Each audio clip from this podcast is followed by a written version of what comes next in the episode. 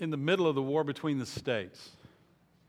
On New Year's Day in 1863, United States President Abraham Lincoln apparently, apparently took a break from vampire hunting. Who knew? To sign the Emancipation Proclamation, proclaiming the freedom of 3.1 million slaves in the 10 states of the Confederacy. But in actuality, only 50,000 slaves were set free. There were several reasons for that. One is that the executive order only freed slaves in the areas of the Confederacy that were under Union control at the time. And then there was the fact that most slaves could not read. They would have had no way to, to get that information. In fact, in a lot of the Confederate states, it was illegal to teach a slave to read. They would have had no access to that information. Uh, they, they, they weren't, certainly weren't going to be told about the uh, Emancipation Proclamation by their owners. And then some who could read, or who did manage to hear about the, the proclamation through the grapevine, refused to believe that it was true. They thought it was a trick. They thought it was another way to demean them, to demoralize them, to take something away from them.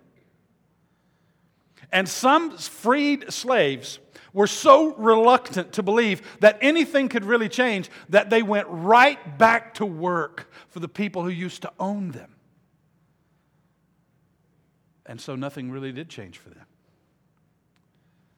How tragic would it be to be free? To, to have, by government decree, the proclamation of something that you had longed for, that you had dreamed about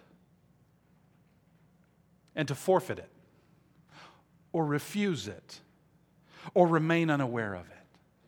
To, to have freedom dangling just beyond your reach. It's there, it's yours, you know it belongs to you, but you, you cannot grasp it. Freedom. It is the central message of the New Testament book of Galatians. In Galatians chapter 5, verse 1, there is the, the key scripture, the central scripture, the scripture that we are going to over the next few weeks come back to time and time and time again. And it's where Paul says, So Christ has truly set us free. I love the way it's expressed in the New American Standard, where it says, It was for freedom that Christ has set us free. And the, the redundancy there is on purpose It's to let us know that, yes, we're free because Christ died to make us free. We're free because he freed us. So Christ has truly set us free. Now make sure that you stay free. And don't get tied up again in slavery to the law. In the book of Galatians, God reveals to us that through Jesus Christ, He has secured for us a freedom that is so great that is so immense, so outrageous, so incredible, so difficult sometimes for us to believe that anything else is slavery. Christ has secured a freedom for us that is so great that anything else is slavery. Anything else is bondage. And anything other than 100%, 200 proof, pure, unadulterated gospel produces the opposite of freedom. If there was ever a time for the, the message of the, of the book of Galatians, the, the message of that letter to be heard loud and clear, it's today. Because it's just time, folks. It's time to throw away the checklist version of Christianity that people have been hearing for far too long. It's time to, to go back to the gospel, to the original gospel, and preach it with purity and clarity to people who are afraid, and people who are tired, and people who are trying to keep the rules and the laws, but they can't, and people who are pretending that they're making it when they're not. The only thing that can set us free, that can make us free, is the gospel. So, for the next few weeks, we're going to be spending some time together looking at this letter. It, we're going to be reading someone else's mail. That's what Galatians was. It was a letter written to churches in, a, in an area of what we call today Turkey, the country of Turkey. It's been called the greatest statement on Christian freedom ever written. And it contains this gospel that Paul is so passionate about. Let me tell you what Paul does in Galatians. You, know, I mean, most of you know, if you've heard me preach very much, you know that I, I love Paul, right? I mean, for me, there's like, you know, God and Jesus and Bear Bryant and Paul. A couple of those might be out of order, but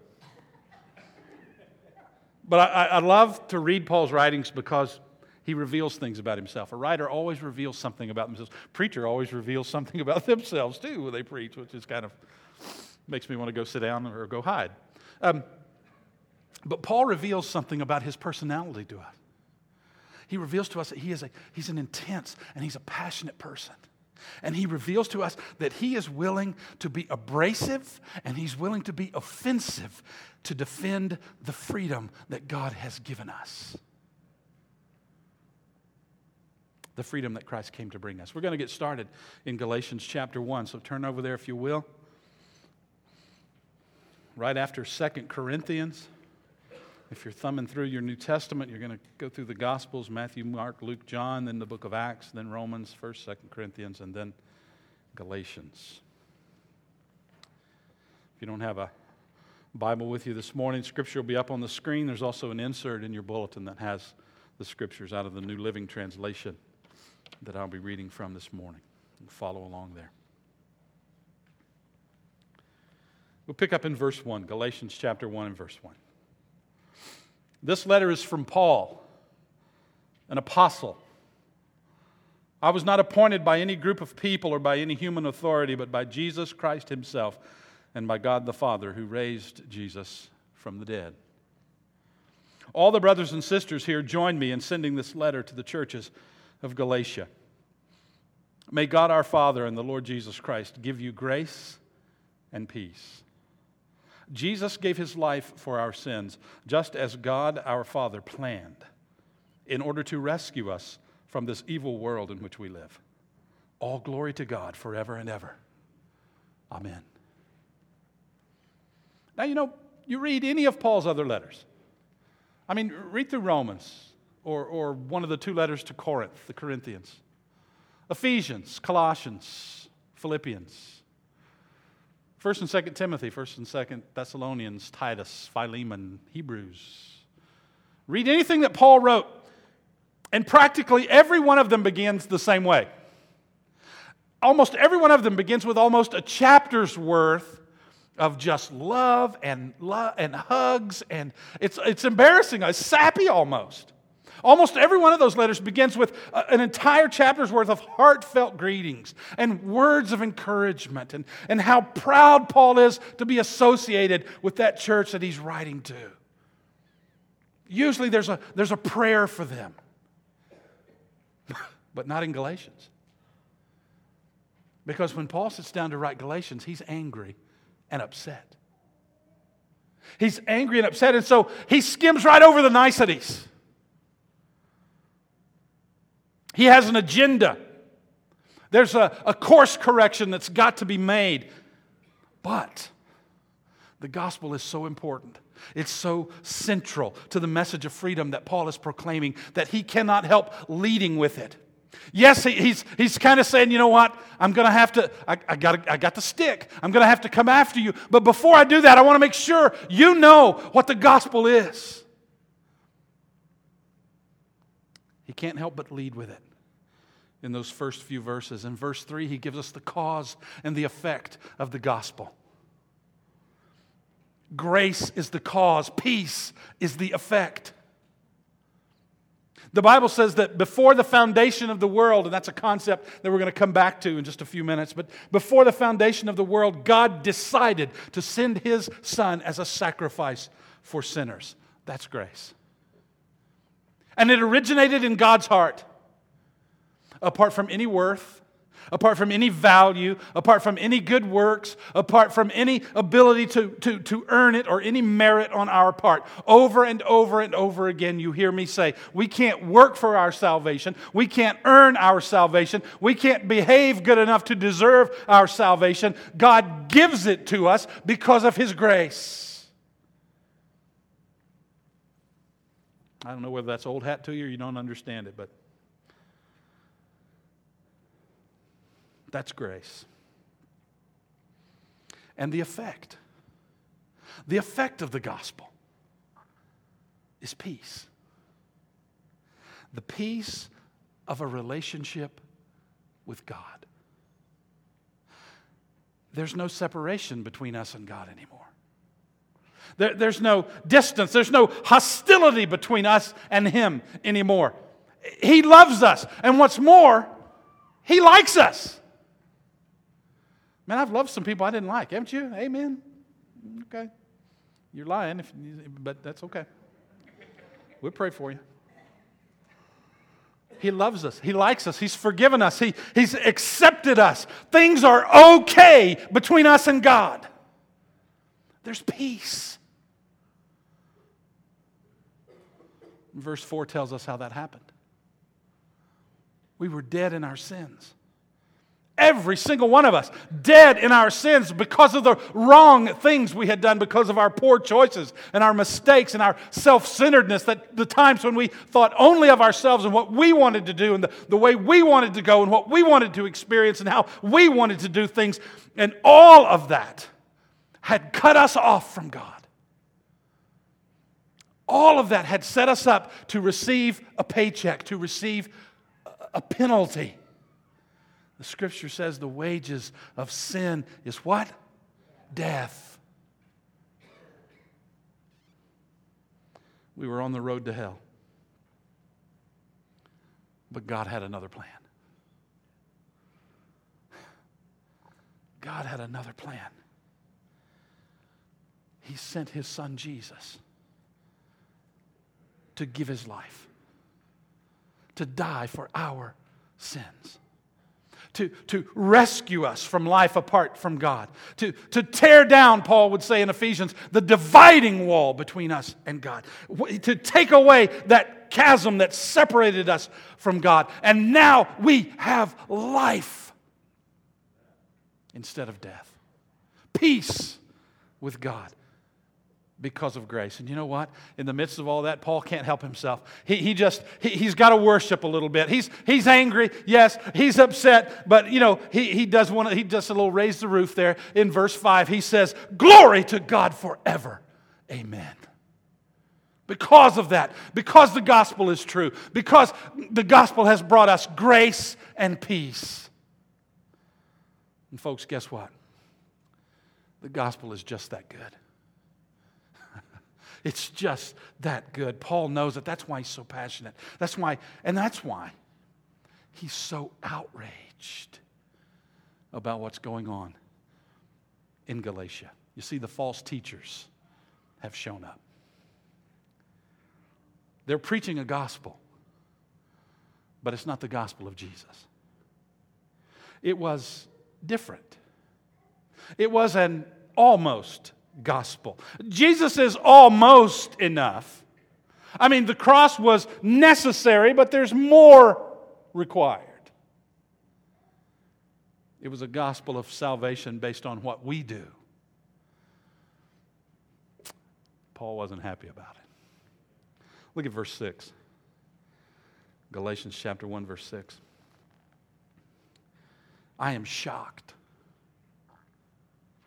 I am shocked that you are turning away uh, so, so soon from God who called you to himself through the loving mercy of Christ. Our English translations just fail us a little bit at this point. It just they really does don't quite capture it how upset and how angry Paul is. And with good reason. He can't believe this is happening in churches that he started.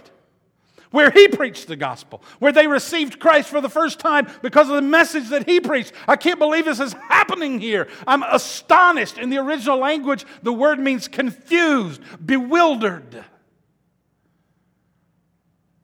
I can't believe this is happening. I can't believe that, that you would listen for one second to these fake believers who are trying to convince you that Jesus isn't enough. I can't believe it. They were called the Judaizers, these false teachers, because specifically they were teaching that in addition to faith in Christ, that Christians needed to tack on some things. They needed to tack on keeping the law the Old Testament law. They needed to tack on following Jewish rituals and practices in order for their faith to be valid. The Judaizers are teaching that Jesus isn't enough. That it's Jesus plus this thing, Jesus plus that thing, Jesus plus this other thing that will generate God's love and acceptance and forgiveness for you. And Paul wants there to be no mistake, and so it's right there. It's right there in what we just read in verse 6 and it must have hit the Galatians like a punch in the stomach. If we start messing around with the gospel of Jesus Christ and we start adding to it and we start taking away from it, it means we are turning away from God. It doesn't mean we just got a wrong doctrine. Doesn't mean we're just off a little bit on a teaching. If we start tinkering with the gospel and taking away from it or adding to it, we are turning away from God. Now, don't get mad at me, Paul said it. Paul says, I'm shocked.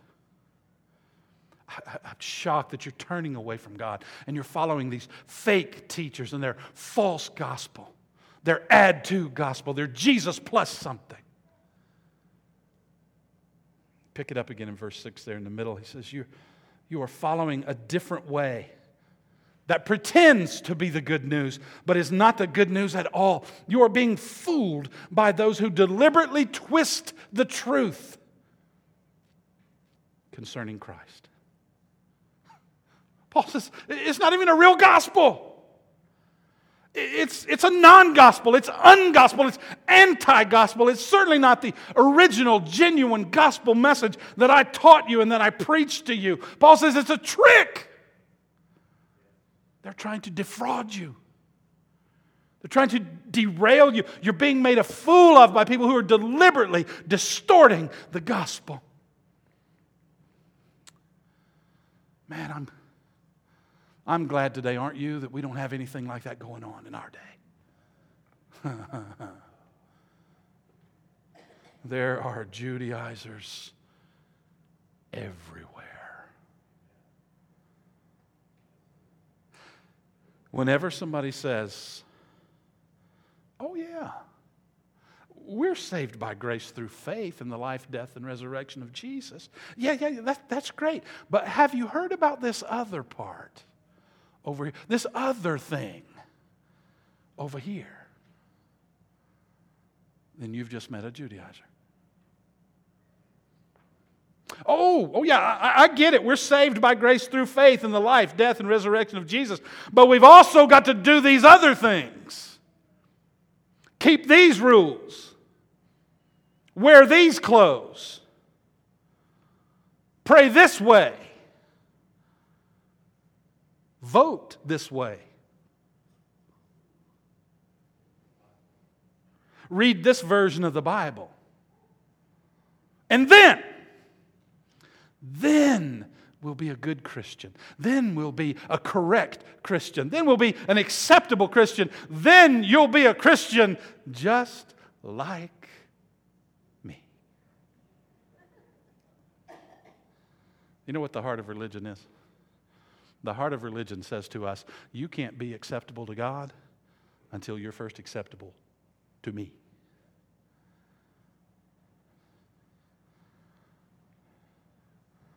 You see, we all know a Judaizer two.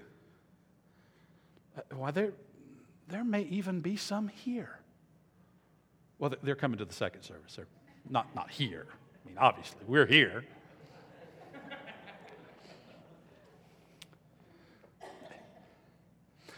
You see, th- there's this constant pull. There's this constant pull in us. There's this constant pull and tendency in, in churches and in Christians and in religious circles to add something to Jesus, to add something to Jesus' statement, it is finished, to, to add something to, to Christ's paid in full. It may look different than it did in Paul's day. In some cases, it doesn't. I mean, I got friends all over Facebook who are telling me that we shouldn't say Jesus, we should say Yeshua, and we should wear a shawl when we pray, and we should celebrate this feast and that feast. And uh, that kind of stuff exists today, but for the most part, it looks very different than it did in Paul's day. But there is plil, there, there, there is plil, there is still, yeah, I know I said it, there is still plenty of do it yourself, Jesus plus something gospel out there. It's all over the place, folks. And Paul wants to be sure that we know when we change the gospel, when we add something to it, when we take something away from it, it's no longer the gospel. It's not good news at all. It's something twisted, something other than the gospel. And if it's not the gospel, then it can't save us. It, it, can't rescue us from death to life. It cannot set us free. And if we embrace it, if we embrace this different non gospel, we have turned away from God. And so Paul is about to use some of the strongest language to be found in the entire Bible. We pick up in verse 8. Let God's curse fall on anyone, including us, or even an angel from heaven who preaches a different kind of good news than the one we preach to you. I say again what we have said before. That's, that's really redundant. I mean, he's about to, he's, what he's saying is, I'm going to say now again the thing I just said to you. I'm going to repeat what I just said for emphasis so you know and so you understand. If anyone preaches any other good news than the one you welcomed, than the one you heard originally, than the one that you staked your life on when you gave your heart to Jesus, let that person be cursed. Now, again, this is one of those places where the English translation doesn't quite get it right, doesn't quite capture the real sense of what's being said here. Paul uses a word twice. It's translated curse. The, the word in Greek is anathema. It means something that is dedicated to evil, and so it has been banished. It has been eternally condemned. Now, listen to me. This is Big People's Church, okay? Little People's Church is over there. In here, we talk about big, we talk about big people issues, and sometimes we have to use big people language, just like Paul is doing right here. Because he says, if anybody comes to you with a different gospel, if anybody shows up with a Jesus plus message, if anybody shows up saying we need something else, anything else to be saved other than grace through faith in the life, death, and resurrection of Jesus, whether it's me, Paul says, or another teacher, or even an angel, let them go to hell. Go to hell, Paul says, if you're going to teach a different gospel. So imagine this. We're here on Sunday, and all of a sudden, boom, an angel appears right here on this platform. And, and I'm not talking a fat flying baby with curly blonde hair, or Michael Landon, rest, may rest in peace, or Clarence from It's a Wonderful Life. I, I'm talking about a sure enough dyed in the feathers angel, Gabriel, for example. Now, the first thing that would happen, the first thing we'd all do is be scared spitless.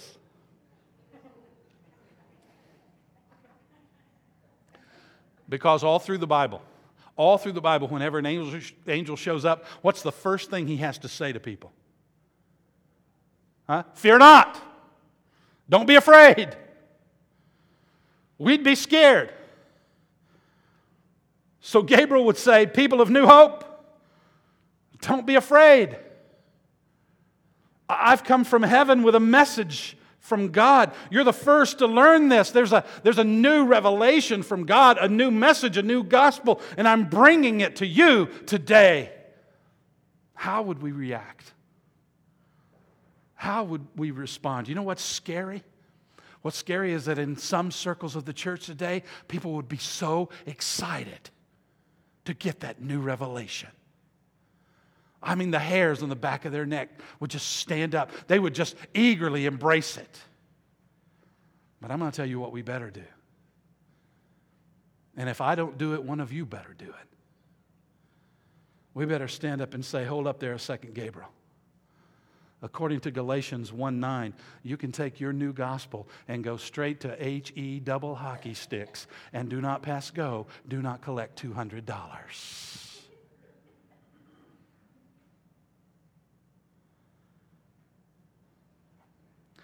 Why so strong, Pastor?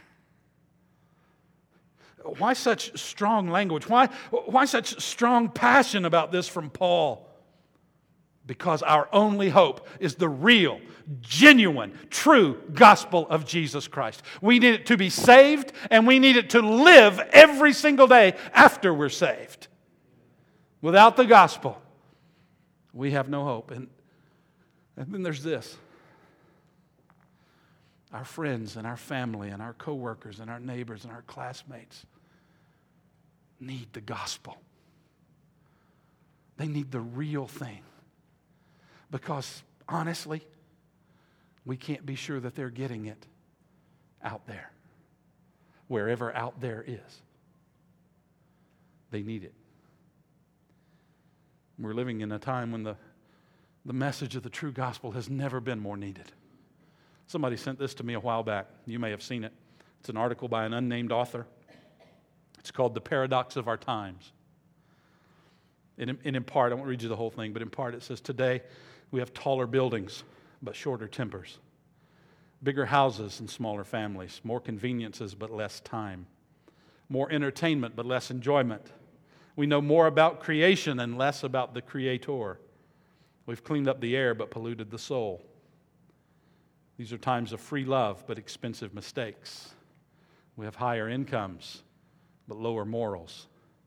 These are the times of big men and small character, steep profits and shallow relationships. We are a society of beauty treatments and ugly behavior. These are the times when we need to run to God, but we're too busy running on the treadmills at the gym. But the good news is that the gospel of Jesus Christ can change all that. The gospel of Jesus Christ can still change lives. In the time we've got left, I want to share with you three characteristics of the real deal, of the real, genuine article, the good news of the gospel of grace, the gospel of our salvation, the gospel of Jesus Christ. And here's the first one. Get your head around this. It's all God's idea. It's all God's idea. Salvation comes to us by grace through faith. And the plan of salvation is not a scheme that somebody came up with. It's not a, not a teaching, not a message uh, that somebody developed, a plan somebody developed. It was God's plan from the very beginning. Just a few moments ago, we talked about something being ordained or being uh, predetermined before the foundation of the earth. It's a concept that appears over and over again in the scriptures. In the New Testament, in the book of Revelation, it says that Jesus is the Lamb of God who was to be offered up from before the foundation of the earth. Before the world was ever even created, the sacrifice of Jesus Christ for you and me was pre planned, was preordained. And then in, in 1 Peter chapter 1 and verse 20, we're told that God chose him, that God chose Jesus as your ransom to ransom you, to pay the ransom for your freedom. long before the world began, but now he has revealed you, him to you in these last days. And in Ephesians chapter 1 verse 4 Paul says, even before he made the world, God loved us and chose us in Christ to be holy and without fault in his eyes. The gospel is God's idea. It was God's idea before the beginning of time. Number two, Satan fights it tooth and nail. It's just been that way ever since the Garden of Eden. Ever since Satan has found out and has known that he's going to lose, that he is defeated and there's nothing he can do about it. Hasn't happened yet, but it's going to happen. He has done everything he could do in his limited power to sidetrack God's plan for the gospel of grace. Over and over and over again. Think about this Moses was born to be a deliverer of God's people, to set the plan in motion for Jesus to come right? To provide a people, a lineage, a heritage out of which, from which Jesus could come. Moses was, was set to be the deliverer, to lead God's people out of captivity in Egypt. And so Satan did what? He influenced Pharaoh to kill all the baby boys, hoping that he could derail God's plan. But Moses was born anyway. He was a basket case, but he was born. He was, God's plan prevailed. Think about when Jesus was born he was born in Bethlehem. And so Satan suggested to King Herod the Great that if you want to protect your throne, you want to protect your power, you should kill all the baby boys born in Bethlehem and the surrounding region. And, and the scripture says that the blood ran in the streets and that the mothers wailed. But God's plan prevailed. The gospel survived. Satan when he was tempting Jesus in the wilderness, tried to sidetrack him, tried to get him off his mission. Satan sent the Judaizers to distort the gospel, to try to lead the Christians in Galatia astray. And he still fights the gospel of grace today. A couple weeks ago, you, you heard me say, you know, if you want to make people mad, preach law. But if you want to make people furious, preach grace. It's just true. When you preach grace, there's something that rises up in people. It makes them angry and upset. My email in- inbox gets full when I preach grace. Because people have so many questions, and, and some people want to stand in opposition to it. And, and, and then there's this Have you ever wondered why that you can share with some people, share your testimony, witness to them about Jesus, share the scripture with them, and it just seems to go nowhere? I mean, it just seems to, the words come out and fall flat on the ground at your feet. It's almost like they're blindfolded to the truth. Well, you know what? they are. In 2 Corinthians chapter 4 verse 4, Paul tells us this, Satan, who is the god of this world, has blinded the minds of those who don't believe. They are unable to see the glorious light of the good news. They don't understand this message about the glory of Christ, who is the exact likeness, likeness of God. Their minds are blinded. But let me tell you this don't stop sharing, don't stop witnessing, don't stop praying for them because the gospel is stronger than Satan's power to deceive. Every day on this earth, people who were blinded to the truth of the gospel are set free. They see, I once was blind, but now I see. How about you? Satan fights it. He fights the gospel. In fact, you know, you remember me saying a few weeks ago if we're not preaching and teaching the gospel in such a way that it makes people nervous and upset, we're probably not preaching it right. We're probably not telling it right. And then here's the third characteristic of the gospel it's received by faith. It's received by faith. Just last week, we were flipping through the channels there and where we were staying in Gatlinburg, and, and uh, there was a local preacher on. And um, in the South, we would say, God bless him. Bless his heart, we'd say. He said, The gospel's not taught, it's caught. I'm not even sure what that means. But, but if it's true, it's not like catching a ball that somebody throws at you. Because that involves work on our part. That's an action on our part. There's something we must do. If the gospel is caught, it's more like catching a cold or the flu. See the things you get to think about when you're driving 500 miles? Yeah, if the gospel's caught, it's like catching a cold. There's not really anything we have to do to catch a cold, right? We're just exposed to it, and really, it catches us. In the gospel, God offers us the free gift of eternal life. Even though we are, we are sinners, we are guilty sinners who deserve death and who deserve hell. Faith is our response to God's offer of grace. Now, Ephesians chapter 2 verse 8 says this. We've read it a hundred times. God saved you by his grace when you what? Believed. And you can't take credit for this. You can't take credit for the salvation. You can't take credit for the belief. It is a gift from God. Man, you tell some people there's nothing we can do to be saved, and they want to argue with you. They want to start a fight. And, sometimes, you know what they'll do? And here's how crazy we are we'll, we'll quote one part of the Bible to try to prove another part of the Bible wrong. It's all one book, folks, it's a unit. But they'll, they'll quote James, and they'll try to make it seem like James and Paul disagree with each other. They'll say, well, James says faith without works is dead. Well, yeah. If our faith is living and alive, it should lead us to do good works. But get this not in order to get saved or to stay saved, but because we are saved. Saved people live doing good things and good works for other people. Again, not to get saved, not to stay saved, not to keep God happy and make sure that He still likes us, but because we are saved. It's the fruit of the work of the gospel in our lives. The truth is, even faith itself is not something we do. It's something we receive. We receive it as a gift. The Bible talks about the gift of faith. Now, if somebody gave me a check for a million dollars, you know, Ron Flora gives me a check for a million dollars.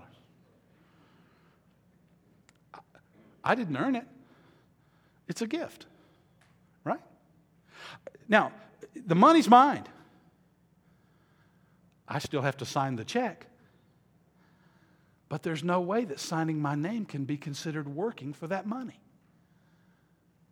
It's just the means by which I receive the money. I can never brag about working for that money, earning that money through my hard work or my, my business savvy. The, the money, the million dollars, was a gift. Signing my name was just the way that I received it, that I indicated I was willing to receive it when we believe in and trust the gospel of Jesus Christ. We're exercising our faith in the only way that there is to receive God's offer. And it doesn't mean that we're working for it. It doesn't mean that there's anything that we do that is good enough or worthy enough to earn it. It is a gift received by faith. That's the gospel, folks. All of that going back to when we started, is the gospel that Paul is standing up for, that Paul is so passionate about, that Paul speaks so strongly.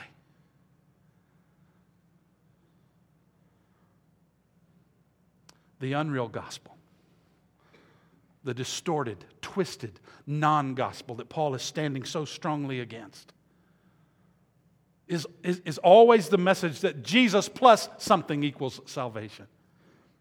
Jesus plus baptism, Jesus plus Bible reading, Jesus plus good works, Jesus plus behavior modification, Jesus plus sin management.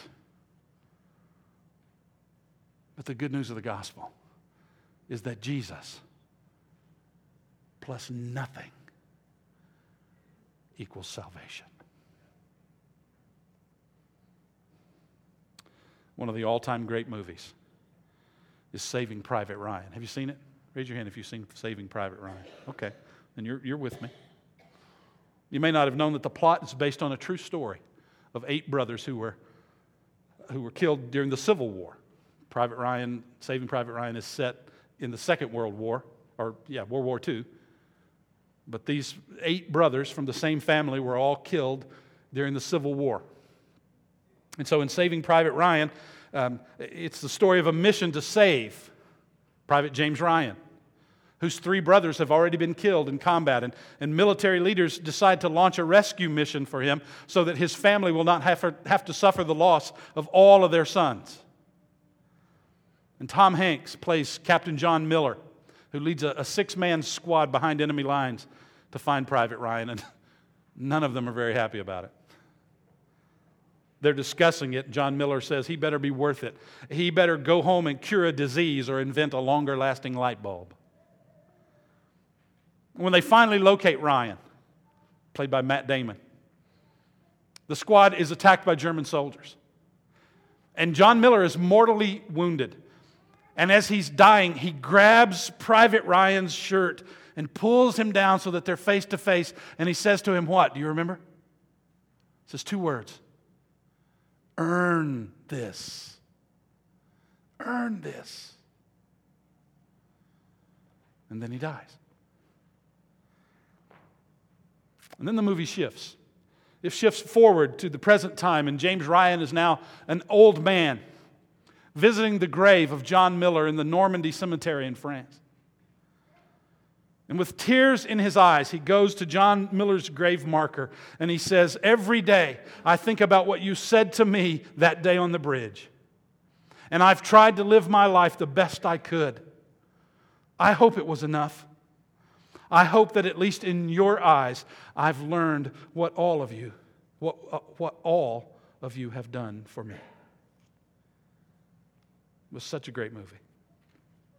And, and, and, it shined, it definitely shined a fresh light of appreciation on the, the dedication and sacrifice of our World War II veterans. But the ending to the movie is also a cautionary illustration of how some people view salvation.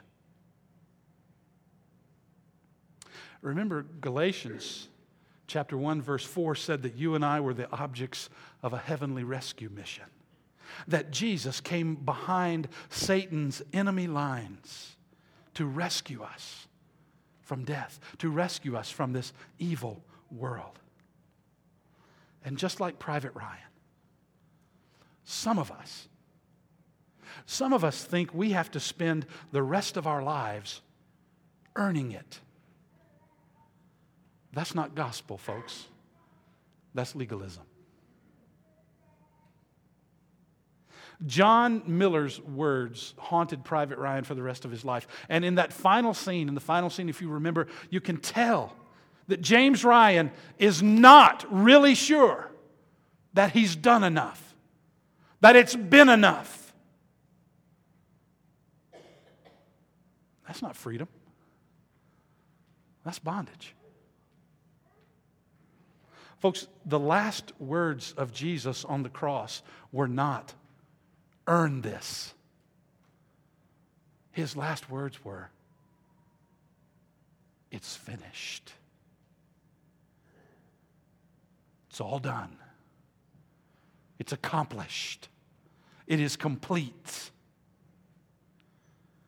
Please, please, please do not spend the rest of your life like Private Ryan, Ryan, feeling like you have to live in a way that earns you the sacrifice of Jesus Christ.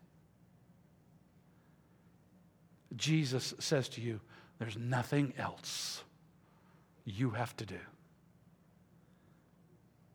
Paul says to the Galatians and to us, Stay away from the bad news non gospel and let God's grace, original grace, the true, real gospel, set you free. Bow your heads, please. Close your eyes.